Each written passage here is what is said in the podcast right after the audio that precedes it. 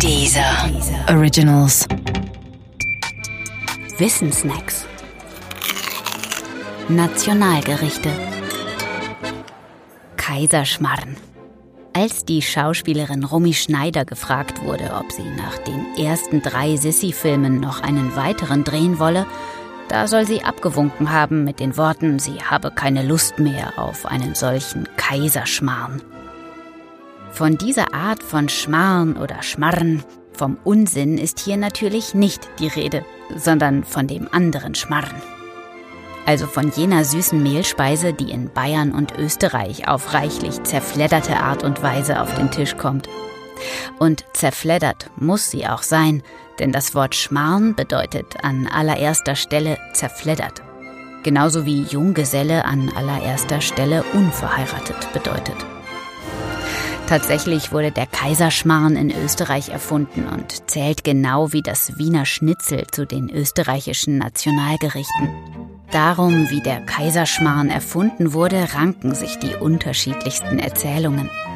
Die meisten davon haben auch etwas mit dem Kaiser Österreichs zu tun. Und zwar nicht mit irgendeinem Kaiser, sondern mit Kaiser Franz Josef, dem Ehemann der Elisabeth von Österreich-Ungarn, die Sissi genannt wurde. Eine Erzählung geht sinngemäß so. Ein Koch habe angeblich für Sissi eine Speise kreiert, und zwar genau das, was später Kaiserschmarrn heißen sollte, zum Zeitpunkt seiner Erstverköstigung aber noch namenlos war.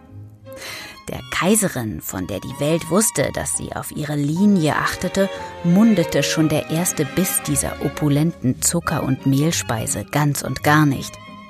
Ihr Kaisergemahl sei ihr aber ganz Kavalier an die Seite gesprungen, um sie aus dieser peinlichen Situation zu befreien. Er beorderte angeblich das Gericht zu sich mit den Worten Geben Sie den Schmarren mal her und verdrückte es einfach. Belege für diese Geschichte finden sich freilich außerhalb der Reiseführer und Österreich-Kochbücher nicht. Weniger strittig ist aber die Zeit, in der der Kaiserschmarrn erfunden wurde, nämlich in der zweiten Hälfte des 19. Jahrhunderts. Und genauso wenig strittig ist, und das wundert niemanden, die Verwandtschaft des Kaiserschmarrn mit dem Palatschinken. Palatschinken ist nämlich die österreichische Bezeichnung für Pfannkuchen. Übrigens, Wer nicht weiß, dass Pfannkuchen auf österreichisch Palatschinken heißt, dem geht es so wie vielen, die sich in einem Wiener Restaurant beim Studium der Speisekarte fragen, wieso sich der Schinken unter die Süßspeisen verirrt hat.